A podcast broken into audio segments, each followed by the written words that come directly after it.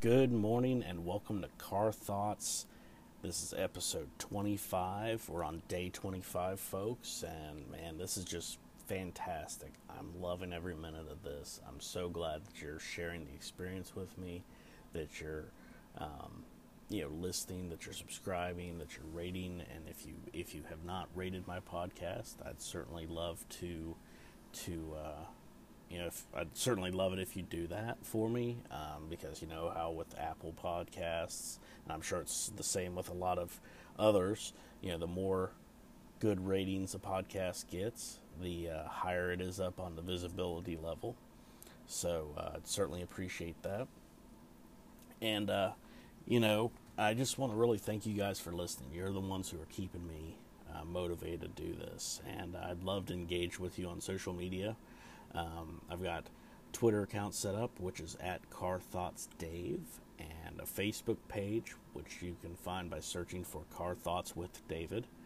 And um, you you can certainly reach out to me on either of those places, and I'd be more than happy to uh, answer your questions, or if you have something you'd like me to weigh in on and give my thoughts on, um, I will certainly be more than happy to do that and uh, and feature you in the episode and you know say that you were the one that came up with the uh, the inspiration for this episode. Um, so, you know, and I, I follow anybody that follows me on Twitter. So, you know, definitely, you know, if I if you follow me, I'll follow you. So, you know, never hurts to have an extra follower. and um, so, thank you guys. And um, what I'm going to talk about today is um, rocking the boat. Um, you know, it's really you know, are you a person that goes out there and says, you know what, I'm going to rock the boat, I'm going to stand up and voice my opinion? Or uh, are you the type of person that just kind of goes with the flow? And there's no judgment. I'm not uh, judging anybody or saying that you should or should not uh, partake in this.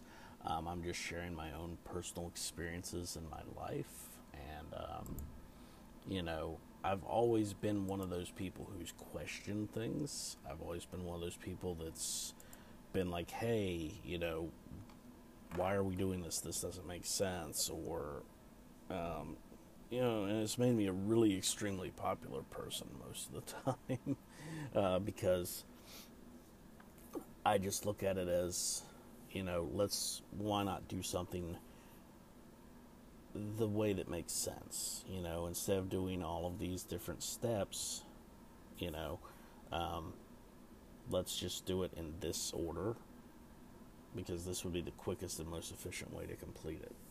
And, you know, I'm not always right. I'm not trying to say I'm some kind of a genius, but you know, it's just been one of those things that I've always, um, you know, just if something didn't make sense to me, I ask questions. Whereas some people don't. You know, they just accept it and they do it that way. Like for instance, uh, when I worked at Best Buy, and I was actually telling this story to a gentleman yesterday. I was on a, a Zoom call with. Um, you know, we had um, just recently been christened as the Geek Squad, um, and it was the time when the W32 Sasser worm virus came out. Which, uh, for those of you who weren't affected by it. You know you were lucky. It hit a lot of businesses. It hit a lot of computers through an ex- exploit in Windows Messenger. If anyone remembers that, that's if you know what Skype is. Uh, Windows Messenger was what was what that was before it was called Skype. So um, that was uh, they had found a back door. Uh, it could get into everybody's computer. Literally, all you had to do was be connected to the internet for 20 or 30 seconds, and you had it. I mean, it was just a guarantee. Everybody got it pretty much.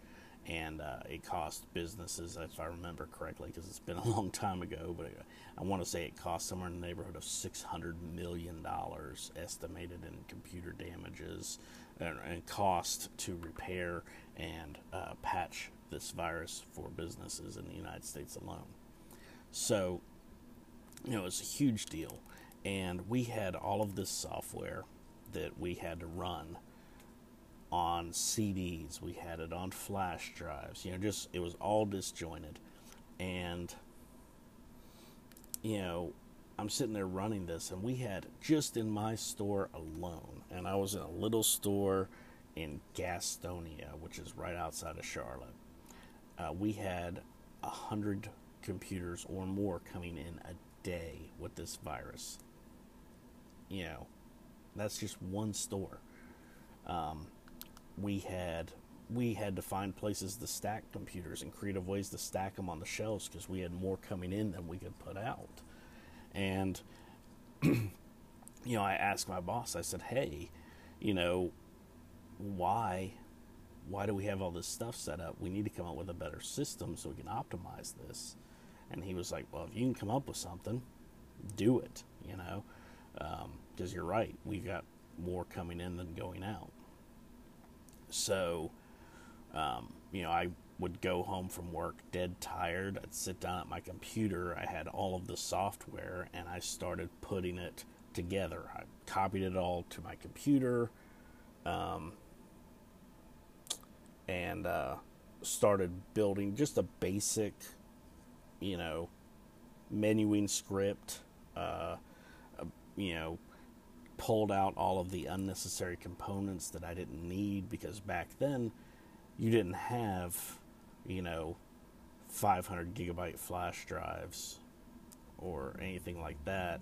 You had, I think, the biggest flash drive at the time, and I paid for it out of my own pocket, was a 128 megabyte flash drive, and they were about 60 or 70 dollars a piece. Um, uh, when I got them on sale. When I had to go buy some more, they were actually ninety dollars a piece. So, you know, for 128 megabytes, um, and I, that's what I needed because that was the absolute minimum size I could get all these programs down to. The parts that I needed to run to uh, to create this menuing script.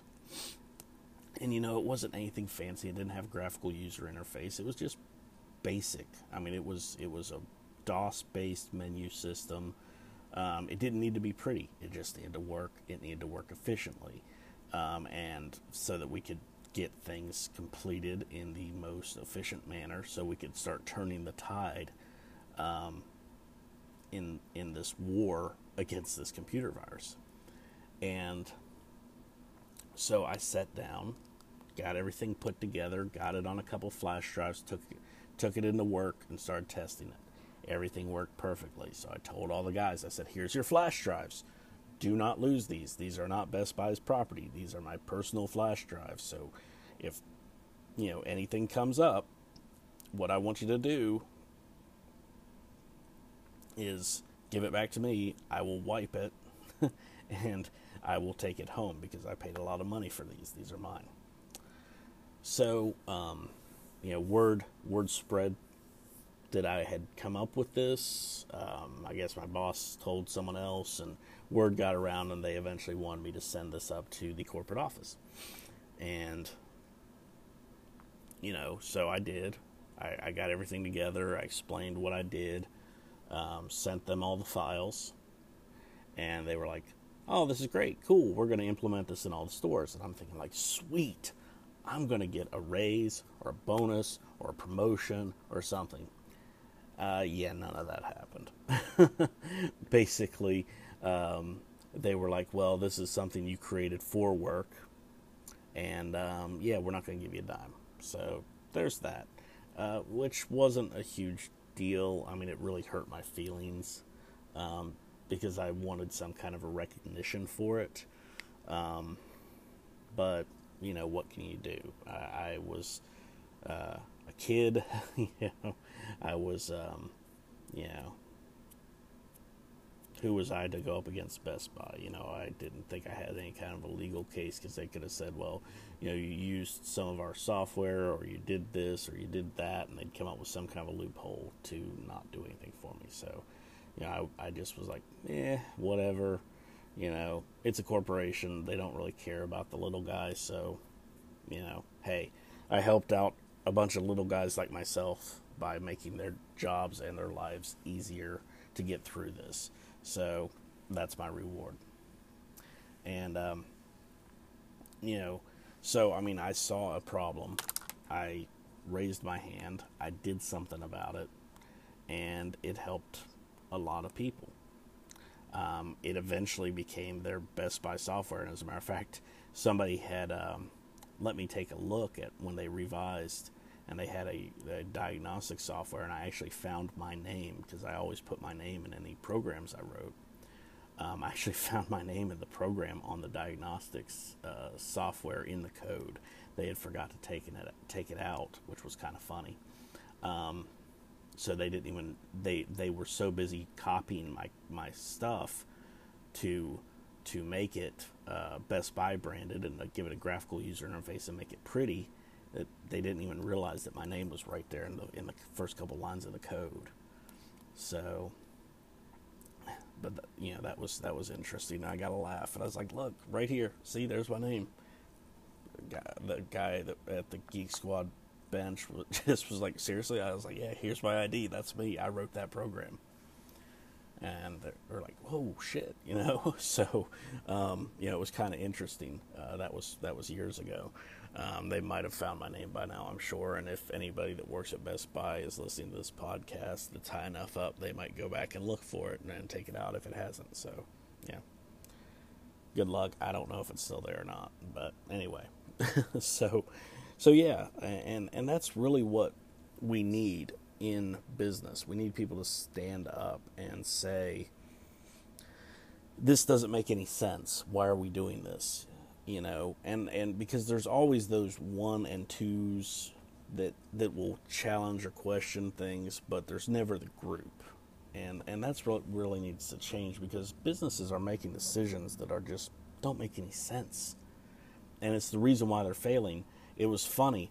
Um, I had commented on a post about Blockbuster, or a you know, I was in a comment thread, and somebody was talking about businesses failing, and I made a or a comment was made about Blockbuster, and I was talking about how Blockbuster, you know, our store was shut down, and then it became a mattress firm. And then I read yesterday that mattress firm is actually looking at filing bankruptcy. They're actually considering filing bankruptcy, and it's like you know all these companies, these big names. The, I mean, there there's a in in in Charlotte. There's almost a mattress firm on every corner, just about. I mean, it's ridiculous. I mean, I there are some places where I know there are more mattress firms than there are Starbucks. How many beds do you seriously need? Now, granted, they've got this whole great myth where if your bed's over eight years old, you need to replace it which is totally not true. If you buy a good quality mattress, um, you know, and you put those those sweat guard sheet things on them, you know, you're not going to end up ruining your mattress as long as you rotate it regularly and all that. It's not gonna it's gonna last longer than eight years. I mean, heck, my aunt has her mattresses. My aunt in Germany has her mattresses. They're over 50 years old you know, I mean, and they're very comfortable. I, uh, when my wife and I went over there to visit, she actually gave us her room because it was had more space, and uh, you know, it was an extremely comfortable bed. So, you know, uh, they just start trying to do that to sell people mattresses, and apparently it's not working since they're on the verge of filing for bankruptcy. So, you know, companies need to change the way they're doing business. The entire landscape is changing.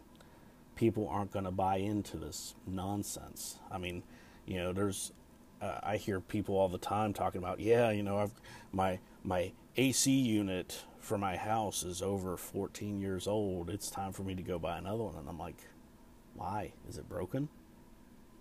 Well, no, but I mean, it's 14 years old. You know, you're supposed to replace them every 14 years. And I'm like, who made that rule? well, you know, they recommend that. You know, the, the, the, the people that do the ACs, like the companies, they recommend it. And I'm like, uh huh. Yep, you just answered your own question. they are recommending it because they want more money. Of course, you know. I mean, my AC unit and heat pack on my house is over 40 years old. And I had to have it maintained last year for the first time. The actual fan motor uh, burnt out. So I had a guy come out, a really great guy come out who who runs his own air conditioning and heating business, and um, he checked my whole system. Was like, yeah, everything looks fine. The only thing you need is this fan replaced. That's your problem. I'll get it for you and I think the whole repair was somewhere in the neighborhood of like four hundred dollars because I had him do a full cleanup of the unit because it was old. You know, I obviously haven't lived there in that house for forty years, but I had him do the full cleanup and maintenance package on it. Um, I had him replace that that fan motor, um, you know, and and and just generally just take care of whatever needed to be taken care of and. 500 bucks you know, versus ten or fifteen thousand dollars for a new unit, uh, for for a higher end unit. You know, I mean, he said he could get me a unit and everything installed for around four thousand. But anyway, you know, if you go to other places like the the bigger name companies, you're looking at spending an easy ten grand. So, you know, that's that's um, what needs to change is the customer service, the way the customers are treated, the way the employees are treated and the way the company thinks through processes because they obviously aren't listening to customers because they're making all of these stupid decisions. They're just doing it for the money. You know, they're just doing it because, ooh, how can we trick customers into thinking that they need to buy our products? Like, do you know how, how the actual um, mouthwash industry became as big as it is? Um, now, granted, I'm not uh, saying that bad breath was actually invented by um, by companies that create mouthwash. What I like Listerine. What I am saying is they created a smear campaign, and you can actually look this stuff up. These are actual facts. I'm not making this up, but um, they Listerine invented mouthwash and it wouldn't it wasn't really selling that well. No one really cared. So they actually started creating ads and putting them in, in newspapers and in magazines, uh, showing people, you know, sitting on like one was of a guy sitting on a bed by himself, like sitting on the end of his bed, looking depressed, looking like he was about to go jump off a bridge or something. And it said on there, Johnny, you know, something to the effect of like Johnny doesn't have any friends and he can't get a date because he's got bad breath. So Johnny uh, needs to use mouthwash to cure his bad breath so that he can be popular and have friends you know, it, I mean, I'm I'm paraphrasing because I don't have the ad in front of me right now, but that's basically what they said. You know, oh, you know, you can't have you'll nobody will like you, and people, you know, you won't even be able to get a date if you don't use mouthwash because if your breath is not minty fresh all the time, nobody's going to like you, and you're going to be sitting on sitting on the edge of your bed one day with your head in your hands, uh, depressed out of your mind because you can't because nobody wants to be around you because you have bad breath. And they created tons of ads like this to entice people to buy mouthwash. So they, you know, and and that's the same thing with with these mattress uh, ads where they're like, if it's over eight, you need to replace it, or these air conditioning ads. Oh, if your unit's over 14 years, you need to replace it. You know, there's no there's no maintaining it. At that point, you are done. Now, granted, things aren't built like they used to be, and I get that things don't last as long as they used to be. But why don't they last as long as it used to? I would rather spend a little bit more and buy a quality product that will last for years than spend less and have to keep rebuying the same product and then end up spending more in the long run because I've got to keep rebuying this item because it fails on me. And see, that's that's another thing that needs to come back to the industry is quality over quantity. Now, granted, they have to put out millions of products to sell them, but like my Apple Watch, I just recently got rid of it and replaced it with a Fossil watch. But I had that Apple Watch since they came out. You know, it was a Gen 1. It wasn't even called a Series 1 because the Series 1 title didn't exist Um, but I had the first Apple Watch, and it worked like a champ. I mean, almost four years of ownership, and the battery life was still just as good as it was when I bought it. You know? And the only reason I replaced it is because I really like watches. I'm a watch uh, addict. I used to have a huge collection of watches. I literally had a drawer that looked something akin to like if you've seen Doctor Strange, where he pulls out the drawer and there's like 40 watches in there. Now, granted, I didn't have any spinners for them to keep them wound because mine were all battery operated because those were still very new technology when I was into watches like that. But I literally had nearly 20 watches, you know, that I would just rotate through because I just I just loved watches. I love time. Uh, something about my OCD nature just kind of drives me to that. So I wanted something to look more like a watch. So I went with the uh, Fossil um, Q watch, and I got the Marshall uh, Smoke Gen 3. So I really wanted it because it was really cool looking, and that's the only reason I got rid of my Apple Watch. Other than that, I literally probably would still be wearing this Apple Watch for a couple more years until basically, you know, five or six years down the road when Apple finally no longer can support it because it's just they can't fit the OS on it or whatever, you know. And people give Apple a lot of flack about, you know, ending support for devices, but Google does it too. I mean, I've bought brand new tablets that I've got one right now. I've had it for less than a year and it's already no longer supported. You know, there's no more OS updates coming to it. You know, whereas with Apple, I mean, they're still supporting the iPhone 5 and we're on we're getting ready to have the iPhone 11 or whatever. So, you know, it's you know, people I, people complain about Apple because they're so popular and because everyone has them. I mean, I've been an Apple and Mac person long before they were popular when they were still the underdog. The first computer I used and what drew me in and made me love computers and want to go into IT and do the work that I do now was an Apple Mac uh, 2. You know, I mean, I was I was 8 years old and I was hooked. I had to have one. So, you know, I've been a long time Apple supporter.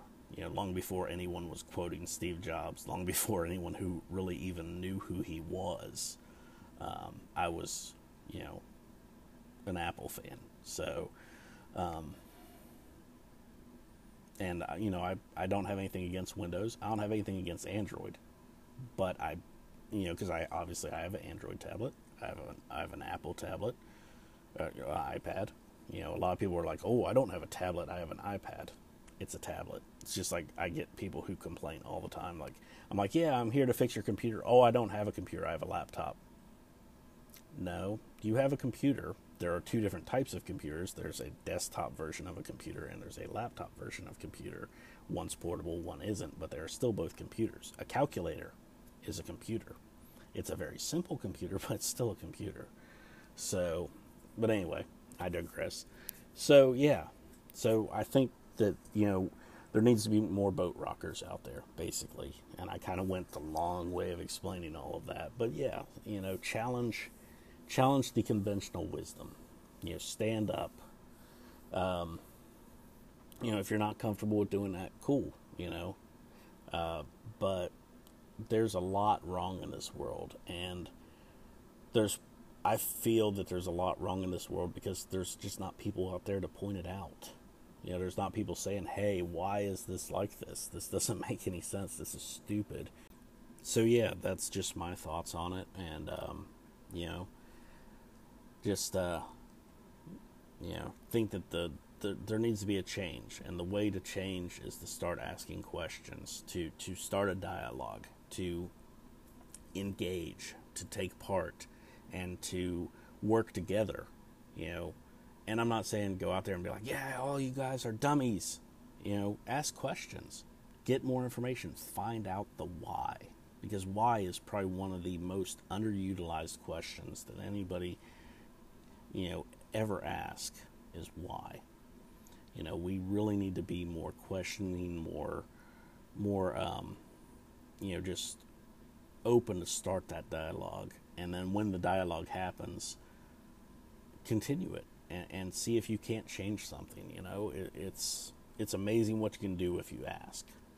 And so that's kind of my thing for today. And again, I am so thankful for all of you guys who listen, who have subscribed, who have left reviews. You guys are great. Uh, definitely follow me on at Car Thoughts Dave on Twitter or Car Thoughts with David on Facebook. And I hope you guys have a great Thursday. And um, I'm pretty sure it's Thursday.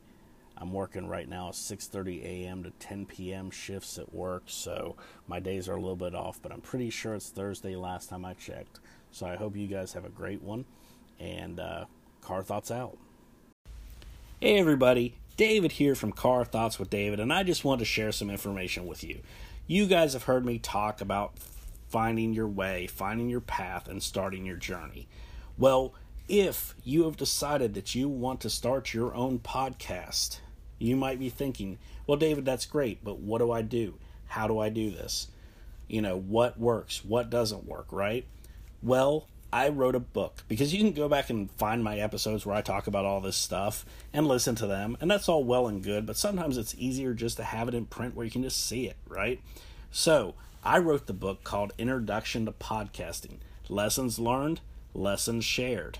You can pick it up on Amazon on Kindle for 99 cents, less than a dollar.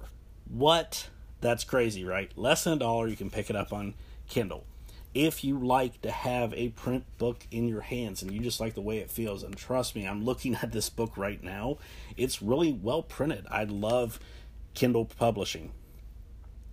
You can pick it up for $5.50. So you can have a physical copy where you can take notes, where you can, you know, keep stuff for quick reference while you're working on creating that awesome epic podcast that I know you're capable of creating. So, by all means, if you're looking for ways, you're looking for advice, Introduction to Podcasting, Lessons Learned, Lessons Share is the book for you.